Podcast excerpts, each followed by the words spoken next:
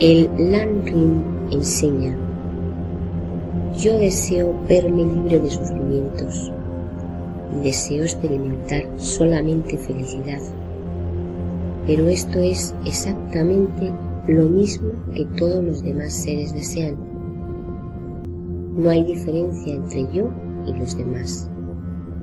He de estimar a los otros exactamente tanto como a mí mismo.